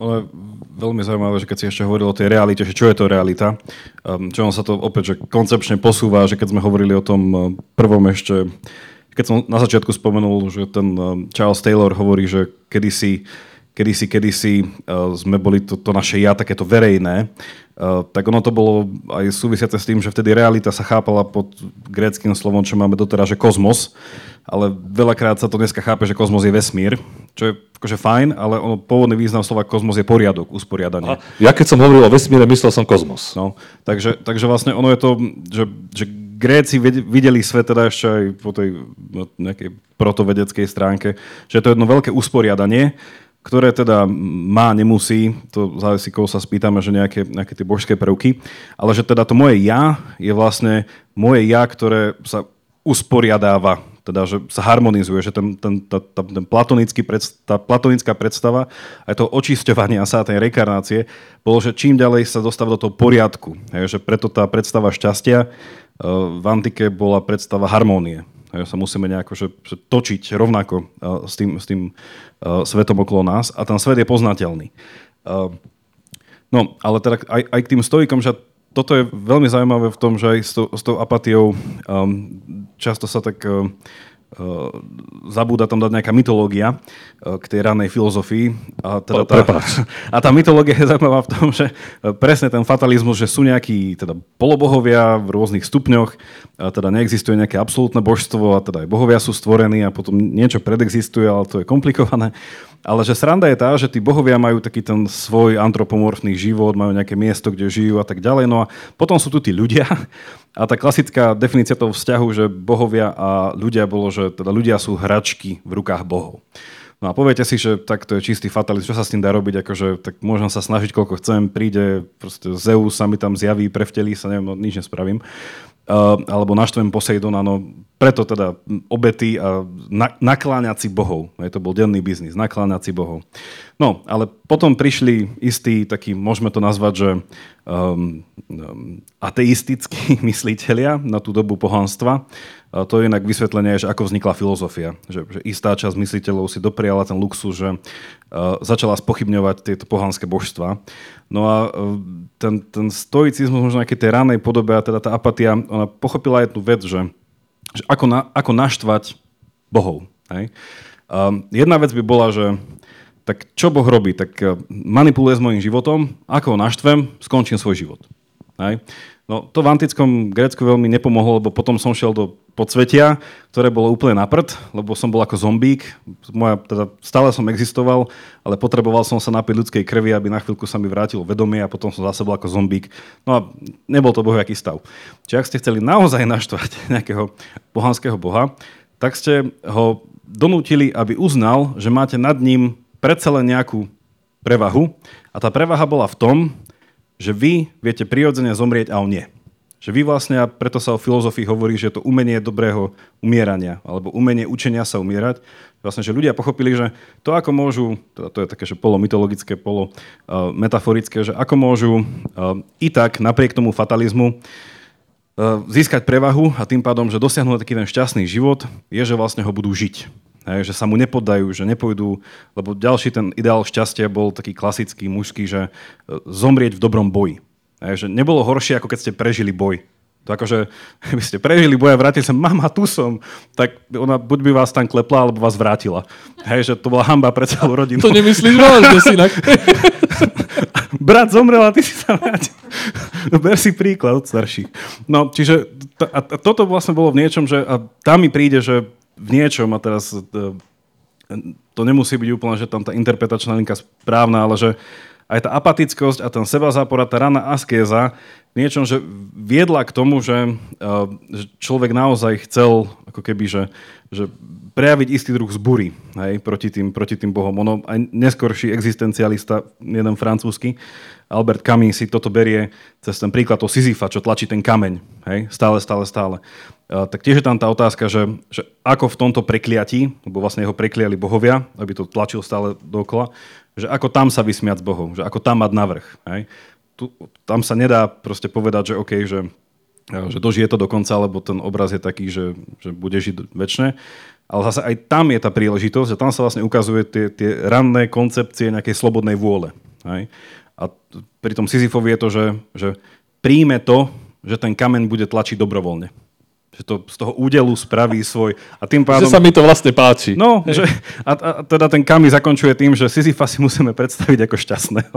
Um, a to je vlastne tá absurdita, v ktorej on, a teda, že oni tí neskorší existencialisti vlastne presne bojujú s tým, že my sme zrazu vo svete, ktorý že nedáva zmysel. Je, že to je opäť zase tá otázka tej reality. Že už to nie je ten krásny, usporiadaný kozmos, v ktorom participujem, dáva mi zmysel a potom na konci sa budeme spolu točiť. No ale um, to je, ono, dobre, to nemusí to byť tak, ako ja túžim. Takže ten kozmos je usporiadaný, i, i keď kozmos môže byť spoločenská štruktúra sveta. Hej, o to sme sa nebavili. Hej. To nemusí byť planetárny pohyb, lebo ten spravodlivý asi je. Tak, diké. Tak. Hej. Ale už myslím, že my vieme, o čom sa bavíme a už je to také... Ale či je alebo nie je spravodlivý, aj tak môže mať zmysel. Hej, tá odpoveď zmyslu tam môže byť. Neruší sa aj potencialita tým, že zrazu spoznám, aký je ten svet hrozné miesto. Zrazu môže práve sa prejaviť to ego a zjednať nápravu nejakú, hej, urobiť niečo a aktivizujeme sa. Hej, tá, poburuje nás stále našťastie, keď sa deje neprávosť. Hej, všetkých sa nás to dotýka, neznášame to. Hej, a aspoň na tej úrovni také kolektívnej a také informačnej. Takže je to v poriadku podľa mňa, že tá morálka a to také rozpoznávanie dobrá zla funguje v ľuďoch aj v období e, individualistického kolektivizmu, by som povedal. Napríklad už tá spomínaná Murdochová, ona v tých románoch vždy ťahá takú zaujímavú linku, že pre ňu neexistuje jasné rozlíšenie, že sú to skôr také do seba pretekajúce nádoby a vždy si nejako odšapujem z inej, že medzi troma vecami, že náboženstvo, filozofia alebo teda nejaká morálka, nejaká etika a umenie. Že pre ňu vlastne tieto tri veci boli nevyhnutne prepojené natoľko, že keď naozaj chcem mm, to, to vlastné ego nejakým spôsobom v tom svete utešiť, že hľadám naozaj nejaké to utešenie a tam je zase tá predstava, že koho, koho treba utešiť. Väzni sa utešujú, že niekto, kto naozaj je na mieste, kde nechce byť. Hej, že to je tá nejaká predstava toho ega, ktoré sa tu nájde. Takže to utešenie v tom, opäť tom tvorivom asketizme podľa nej má vzájomné prieniky toho filozoficko-nábožensko-umeleckého, že vlastne tá umeleckosť hej, poukazuje na estetiku, na vlastne na, na krásu. Že keď si hovoril, že Schopenhauer mal predchodcu v antike, tak on v podstate Platón bol taký Schopenhauer, lebo on nemal rád ten zmyslový svet a pre neho bol nečistý a túžil sa vlastne oslobodiť do nejakého dokonalého sveta, kde proste to bude fungovať inak. Ale že aj Schopenhauer by uznal, že keď e, ten svet, ako ho teda, ako sa nám javí, že nedáva zmysel, nie je nejako dobrý, že, že to, čo vieme spraviť, je, že aj tak sa vieme dočasne akoby uniesť do iného sveta, uh, mohli by sme povedať. A to robí umenie. Že umenie nás vlastne vie, a teda umenie, široký pojem umenie, Murdochová má, Iris Murdochová má na YouTube veľmi dobrý rozhovor z nejakých 80 rokov, ak sa nemýlim, kde hovorí práve o nadradzenosti literatúry ako umeleckého ako výrazového prvku, že prečo je literatúra v niečom ten druh umenia, ktorý nám toto vie najlepšie sprostredkovať. No a potom vlastne, čo nám umožní filozofia, podľa nej, v, tom, v tejto nejakej tej úteche toho nejakého tvorivého asketizmu, že nás vie dostať do pozície, že hľadáme, už ako aj ty si povedala, to je u nej nosná téma, ktorú som nespomenul, že hľadáme, čo je to dobro. Hej? Lebo to, ten, ten, aj cez tú literatúru, aj cez tú predstavil, že my stále sa chceme opätovne pozrieť na svet s otázkou, že a bolo to dobré, hej? alebo že je to to dobré vnímanie veci a že, že tá myšlienka dobrá, ona to, jednej esej, ktorú ma hovorí, že to je že to je vec, ku ktorej sa nevyhnutne vždycky dostaneme, keď nad hotičím rozmýšľame. Takže v akejkoľvek proste nejakej sekvencii by sme išli, nevyhnutne stále prídeme k tomu, že sa spýtame, že ale čo je dobro? Hej? A potom nevyhnutne teda, že čo nie je dobro. Čiže toto vlastne robí filozofia v tej úteche, že sa pýtame v tých dielčích krokoch, že OK, to moje vnímanie sveta, to moje ego v ňom, že, že je to dobré, ako to vidím, že dobre žijem a to ustavičné dopytovanie sa. No a náboženstvo pre ňu um, že dáva tu uh, nejakú tretiu vec, ktorá už tiež bola spomenutá, že to je to uh, či už pocit, alebo nejaká čiastočná participácia uh, na tom pravdivom vnímaní tej reality, ona by nazvala, ale technicky sa to dá nazvať, že transcendencia, že idem ponad tú moju predstavu toho sveta. Že ak, ak teda je to možné, lebo Schopenhauer by povedal, že na to sa nedá ísť, lebo za tým nič nie je. Ona by tvrdila, že je tam istý ideálny stav. A opäť je tá otázka, presne ako ty si hovoril, že, že čo to znamená vidieť realitu správne, tak to nemusí znamenať, že to je nejaké statické, že pozrieme sa teraz na tento stôl a že ja naozaj uvidím, že ten stôl je super vedľa seba daný a má tam byť proste možno iný kved, ale je to fajn a tá voda je akurát. Že ono je to možno aj dovytvorenie tej reality, že spoznanie, že, že, že tieto veci sa dajú nejak, že sa dá s nimi nejako participovať. A ja viem teraz vlastne, že dobre dovytvoriť tú realitu, že k tým dvom stolom a k tým dvom stoličkám je dobré, keď dvaja ľudia budú hovoriť o dobrých veciach. Čiže sme vlastne dovytvorili tú realitu, že preto taký ten nejaký teoretický terminus technicus na túto Murdochovu, že ona je tzv. Že, že reflexívna realistka, že cez reflexiu na báze nejakej reality dovytvára k niečomu ešte lepšiemu. Že, ale ten predpoklad je, že tá realita na to má opäť, že, že vie nám to ponúknuť, že, že, že vieme s ňou niečo dobré spraviť. A tam je presne to, že, že čo je to tá realita, že ešte, ešte sme to teda neprehnali cez nejaký filter uh, nejakého vedeckého, hej, že ako ty si hovoril o tých viacerých úrovniach tej reality, že aj túto um, česká filozofia vlastne cez uh, Patočku a podobných fenomeno, fenomenológov, že oni presne pracujú s tým rozlíšením toho tzv. toho prirodzeného sveta, sveta nám, ľuďom vlastným, že kde trpím, kde mám vzťahy, kde milujem, odpúšťam a hľadám a potom toho sveta vedeckého, ktorému nerozumiem a ktorý je neosobný a nič mi nehovorí a nenaplňa ma a iba to tak nejako funguje a odhalujem nejaké zákonitosti a pravidlá, ktoré viem realizovať, tak tiež je tam potom tá otázka, že koľko je realít. Jeden svet, jedna realita, ale tu sa vlastne bavíme o tej realite, ktorá je vedomá, ktorú teda vytvára to ego. Že vlastne je to nejaká uh, realita ľudí, by sme nazvali, a nie iba, nie iba veci. A toto je akože antická myšlienka, že aby som dokončil, že vec je veľmi filozoficky nabitá myšlienka, že my sa berieme, že, že sú tu veci, ale vec v antike je tá entita, ktorá sa nemení. Že antika chcela študovať veci, lebo veci sú stále, že planéty boli veci, e, dobro bola vec, alebo niečo také. No a potom je tu ešte iný element a to sú vlastne, že, a teda, že čo je ešte nemené, sú idei. Ale čo potom prišlo je, že že potom sú tu ľudia a potom sú tu že osoby, no a to je veľmi meniaci sa faktor. No a tam opäť je tá, tá tendencia toho, um, tý, toho hedonizmu a asketizmu v tom, ako sme to začali, že či chceme z človeka spraviť niečo nehybné a dokonalé, alebo stále meniace sa k lepšiemu. Hej, že či vlastne chceme to jeho, ako by Schopenhauer povedal, že to jeho ego rozplynúť, aby sa stal nejakým stálym niečím, alebo či ho budeme brať, že je to naozaj taká organická vec, ktorá je dynamická vo svojej povahe a dáme mu rast. Že sa vracaš vlastne v tej otázke pôvodnej, úvodnej teda. Ja by som teda na to odpovedal, e, lebo tam je taká antitéza, hej, že ego spojenec alebo nepriateľ, že nutne spojenec. Nutne spojenec v tom, aby sme boli lepší a aby sme sa aj mali lepšie. Hej, to mali lepšie, čiže to je to hedoné, boli lepší, to je mať nejaký, nejakú zmysluplné zapojenie do tej spoločenskej skladačky alebo štruktúry. Takže e, ja, som, ja hlasujem teda za ego ako spojenca, nie ako nepriateľa. Aj tiež e, nepripadajú mi šťastné dovedené do dôsledkov nejaké koncepcie, ktoré robia z môjho ja niečo nepriateľské alebo iluzórne možno, hej, s tým moc, moc nemám problém, lebo nie je, nie je to všetko, čo, ako sa vzťahujeme k sebe, vlastne nejaká strašne zložitá, komplexná predstava. Hej, to sú moje predstavy, ako ja som, kto som a ktorú stále možno čistím nejako alebo mením na základe skúsenosti s realitou, to je ten Freudov realitec princíp, ale predsa len to je moja predstava. Hej, to je ten môj vnútorný svet.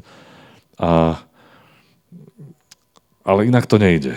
Hej, to, to, tá ego štruktúra je proste takáto. A nevnímam to ako proces očisťovania, ale proces rastu. Uh-huh. Že to ego rastie, čo není teda myslené v tom morálnom zmysle. Zase sa vrátim na začiatok, možno tým by som to aj ukončil za seba, taký nejaký pohľad, aj z tohto, čo mi všetko vyviera. Ale to, ja ako ja rastiem, pretože naberám nielen nové zážitky, skúsenosti a tak ďalej, ale aj sa mám schopnosť meniť ten rast je silný v tom, že je aj autoplastický, že sa pozerám na seba, viem zmodifikovať nejaké svoje reakcie a, a viem niečo urobiť s tým svetom okolo seba. Hej, a, a napokon byť aj, a zdá, mi to bude dopriaté, troška fatalizmu nezaškodí, šťastný. Hej? Že asi tak nejak to vidím. Hej. Fatálne šťastný. Ja asi tiež, ak by som si mal vybrať nakoniec, či ego spojenec alebo nepriateľ, tak ja by som to tiež videl v, tej, v tom spojeneckom vzťahu. A to hlavne aj z takého, neviem, že ja to skúsim tak veľmi priateľsky, logicky zakončiť, že ono nedá sa, aby ego bolo seba vzťažné, čiže by žilo iba samo. Že ono nevyhnutne si vytvára predstavy, čas z nich voláme ilúzie a čas z nich voláme interpretácie. Čiže ono robí si aj tie bubliny, ktoré teda musíme praskať. No ono je taká milná predstava podľa mňa, že si vieme sami praskať tie bubliny. Uh, teda asi niekedy áno, že keď spravíme nejaké veľkú sebareflexiu alebo zamyslenie, že poviem, toto bolo zlé. Ale že ja by som chcel zakončiť takúto, takým tým antickým pozbudením, e, ktoré pretavil aj teda ten rakúsky filozof Wittgenstein, že my nevyhnutne k tomu spojenectvu toho vlastného ega potrebujeme druhé ega. Že vlastne, že ten, ten, ten rast je vždycky formou dialógu lebo sú to práve tí druhí ľudia, ktorí mi dokážu spraviť taký, ten, ten, taký reality check, či tie moje predstavy sú pravdivé interpretácie, alebo aspoň také, že dôveryhodné interpretácie, alebo či sú to už úplne ilúzie. A tam je potom otázka, že čo je to ilúzia? A tam nelahká odpoveď, že to je to, čo nepasuje z oči voči tej realite. Ale Wittgenstein by povedal, že samotný náš jazyk, cez ktorý vlastne robíme tie predstavy hej, a cez ktorý sa uvedomujeme, aj samotné akože ego je v slovo, ktoré akože tie tri písmenka mohli byť inak. Hej? A možno stále by sme potom mysleli to isté, ale že je to veľmi také naozaj plastické. A Wittgenstein nám dával taký ten uh, myšlienkový experiment, ktorý sa dá uh, ľahko dať do nejakej aj filmovej podoby, že, že Mowgli sám by sa uh, nikdy nenaučil svoj jazyk. Hej? Alebo že by neprišiel k nejakému sebeuvedomeniu, ale že my ľudia nevyhnutne žijeme v nejakej jazykovej komunite a hráme nejaké jazykové hry. Čiže vlastne tento ego ako spojenec nevyhnutne potrebuje v rámci zmy, zo zmyslu plnenia sa e, potrebuje druhých ľudí, ktorí rozprávajú rovnako. A tu vlastne po tým rozpráva nehovorím, že po slovensky a, a tak ďalej a tak ďalej, ale že tam sa rozlišuje, že aj nejaký primárny jazyk a to sú proste výrazové prvky ako, ako tanec, ako proste nejaký um, až do výtvarného umenia, alebo niečo, že, že ten jazyk, ktorým hovoríme, že potrebujeme navzájom si to doplňať. A to doplňanie môže niekedy byť aj vlastne negatívne, že sa opravujeme.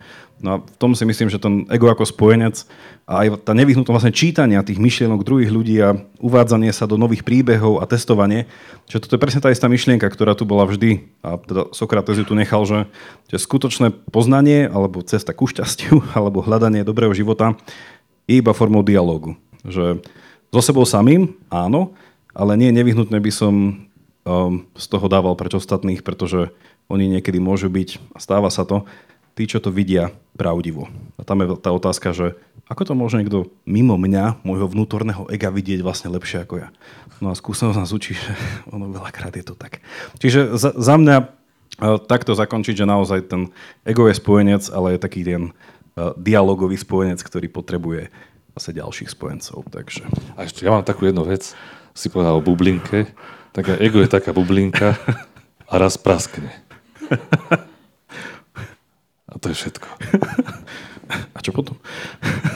To už nechám možno na iný dialog a tak ďalej. Ale to, myslím, že to Tolstoj v Anne Karenine povedal tak nejak, že ja som bublinka alebo nejak tak, ktorá sa vznáša a za chvíľu praskne. Hej, Takže ono, tá smrť súvisí s týmto všetkým, ale nechcem to už problematizovať týmto existenciálom.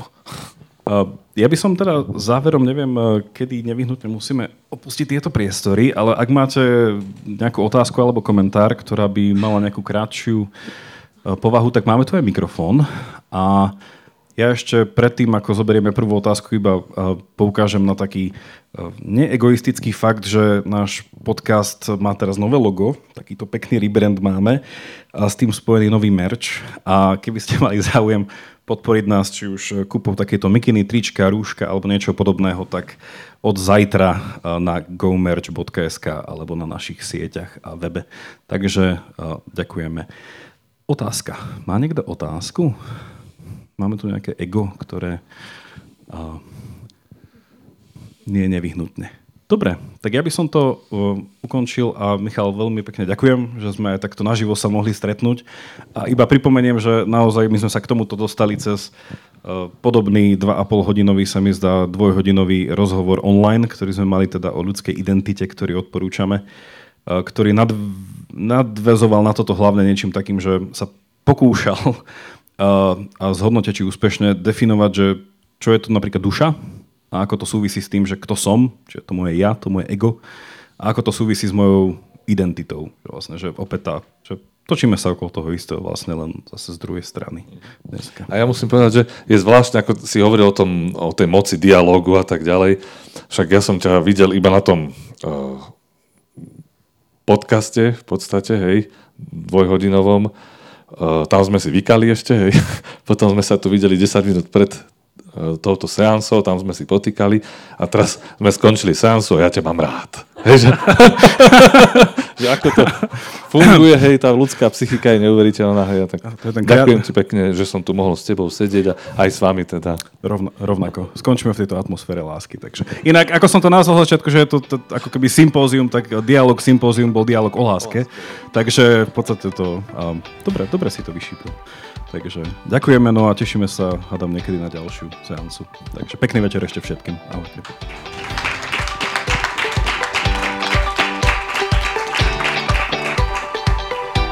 Toľko na dnes a vďaka za počúvanie. Ak máte ohľadom dnešnej dávky nejaký koment alebo otázku, napíšte mi ju cez naše sociálne siete alebo e-mailom na jakub.pravidelnadavka.sk Ak sa vám dnešná dávka páčila, Podporte našu tvorbu jednorazovo, trvalým príkazom alebo cez Patreon a všetko info je na pravidelnadavka.sk. Teším sa na vás na budúce, buďte zvedochtiví a nech vám to myslí.